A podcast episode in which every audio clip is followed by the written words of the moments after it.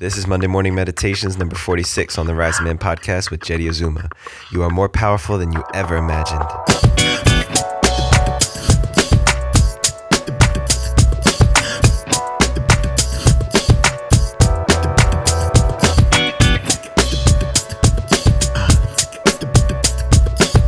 What's up, Rising Man Familia, and welcome back to another episode of the Rising Man podcast.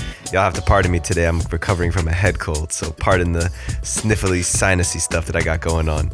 But nonetheless, I'm ready to drop some reflections and wisdom right now. But first, pull up your calendar on your iPhone, on your computer, wherever you're at. Mark the date, May 25th, 3 to 5 p.m. Pacific Standard Time is our next Rising Man Fire Circle call. It's a virtual call, so you can join from anywhere in the world as long as you got a Wi Fi signal. New men are joining our circle every single month that are building a bigger and badder brotherhood, ready to raise our game as men.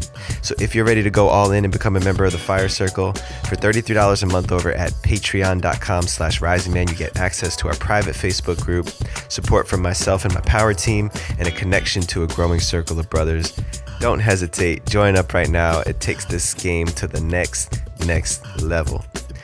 All right, without further ado, the topic for today's Monday morning meditation feel your feelings, find your center.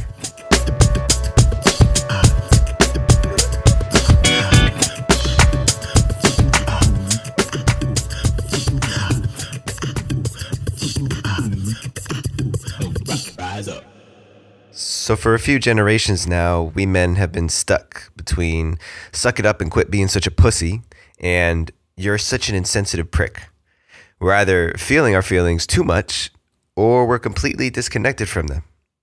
And maybe you're like me, but the messages I received about my emotions confused me for my entire teenage years and most of my early adolescence. I didn't really know what to do with my emotional space. I didn't know if I should allow myself to feel it or if I should shove it down and just do what I was watching all the other men do around me. And I didn't really begin to understand a useful strategy for how to navigate emotional territory as a man until I started to sit on my men's team. So until I was in my mid 20s, I had no clear strategy for how to successfully navigate the emotional territory that I was experiencing naturally as a young man. But in these men's teams, in these men's circles, in this space, I witnessed men feeling their feelings deeply I mean, deeply, like seeing men cry and roar from a deep space of grieving, shockingly without ridicule or belittlement from the men in the circle. I'd grown to expect that when a man cries in front of other men, he will be made to feel small, to feel silly and insignificant. Instead, these deep feelings I saw were met with a very simple, empathic sense of understanding, an unspoken sense of, I know what you're going through. It's okay, bro. Me too. I've been there before. And what is more shocking is witnessing a man exhaust his emotions, witnessed by the men in his circle, only to regather his sensibility with a greater sense of clarity than he stepped into the space with.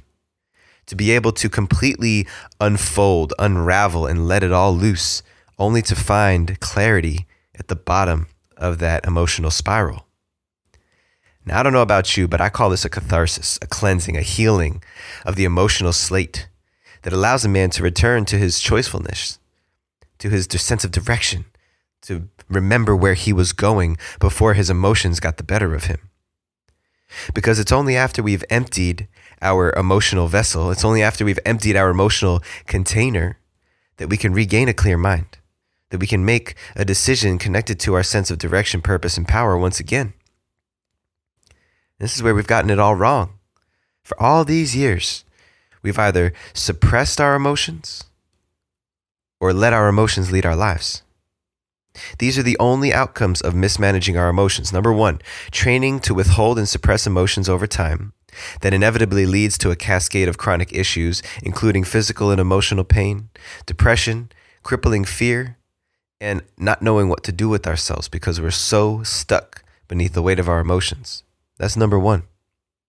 The second outcome of mismanaging our emotions is leading a life that rides on the back of our emotions, that creates dramatic peaks and valleys from which it's difficult to ever gain solid footing and a sense of clear choicefulness ever again.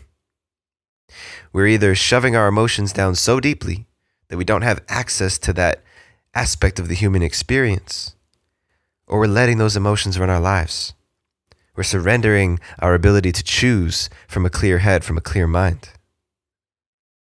And neither of these ends of the spectrums are really working out. They don't. They don't work out. We've seen it time and time again that when men are not expressing their emotions, that we suffer. And that when men are being led by their emotions, we suffer. But you know what? For me, it's not really our fault. Because you, me, all of us men, we've been fed messages about our emotions that only suggest options on opposite ends of the spectrum. But what if we allowed ourselves to feel our emotions deeply and completely, to feel our emotions all the way through, and then regather ourselves, regather our sensibility, and make clear choices that relate directly back to our purpose and our sense of direction? This is an artful ninja move of the masculine that allows us to both explore the full range of human experience and be the solid grounding force that our families need us to be. Because we as men are dependent upon to be solid, to be the rock, to be the lighthouse for our families. And we can, when we can really be in that space, it is a valuable service, a valuable service that the masculine gives back to the feminine, back to the elders, back to the youngers. But this doesn't come at the cost of experiencing emotions. Men are emotional beings just like every other human walking the face of this planet. So we must be able to feel our emotions deeply, to feel them all the way through, because they inform us about what matters. Our emotions inform us about what we really care about. If you've ever felt a deep sense of loss, it lets you know how badly you loved something. If you've ever experienced joy to the point that it brings you to tears, it lets you know how much you care, how much it matters to you. Experiencing those informs us so we get to be informed by our feelings, informed by our emotions, not driven by them, not governed by them, not controlled or at the mercy of them. So the next time that emotions begin to stir, when you start feeling that storm brewing in your guts and wanting to rise up, you know the feeling that I'm talking about because you've felt it before. When you start to feel that, instead of suppressing it down way deep in your guts and putting it there somewhere for a rainy day to jump back up and bite you in the ass. Redirect that energy. Go for a spontaneous run. Tear into the heavy bag in your garage. Scream into a pillow. Wail on a couch cushion. Or just let yourself have that blubbery, messy cry that you've been holding back all this time. Let yourself feel the emotions all the way through. And at the bottom of that emotional dumping, regather yourself. Make sure you expend and exhaust all of the emotion that is waiting there because until you do that, you're not going to have that sense of clarity again. I know this. I've felt this before. I've utilized some of these practices, every single one of them, in fact, that I've mentioned on this list to help me regain my center. And I tell you what, it's one of the most transformative tools that I've gathered in my adult life. It allows me to be the rock, it allows me to be the foundation for my family and to still have the full expression of my human experience. So give yourself this gift. Give yourself the gift of feeling your emotions all the way through and finding your center all over again. Because each and every one of us, we are all better off to our families. We're all better men for our families when we have a clean emotional slate and when we can lead from a grounded center and a grounded sense of direction feel your feelings, and find your center. If you're looking for a space where men can support you in your darkest moments, for a space where men allow each other to go wherever they need to go and find their sense of center all over again, Join us in the Rising Man Fire Circle. We got monthly calls, weekly drop ins, daily support from our Rising Man Fire Circle squad.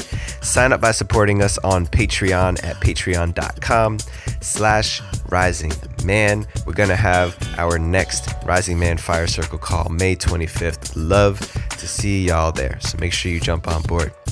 Please subscribe to the Rising Man podcast in the podcast app of your choice. Wherever you're listening to us, hit the subscribe button, hit the follow button, whatever it is. Help us raise our ratings and boost our listens.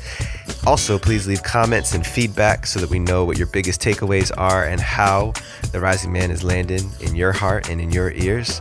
It also helps boost our ratings and get into the ears and into the hearts of more men out there. So please continue to leave comments, feedback, subscribe, give us a five star rating, whatever options you have there. It's your contribution to keeping this Rising Man movement moving. So thank you in advance for doing that.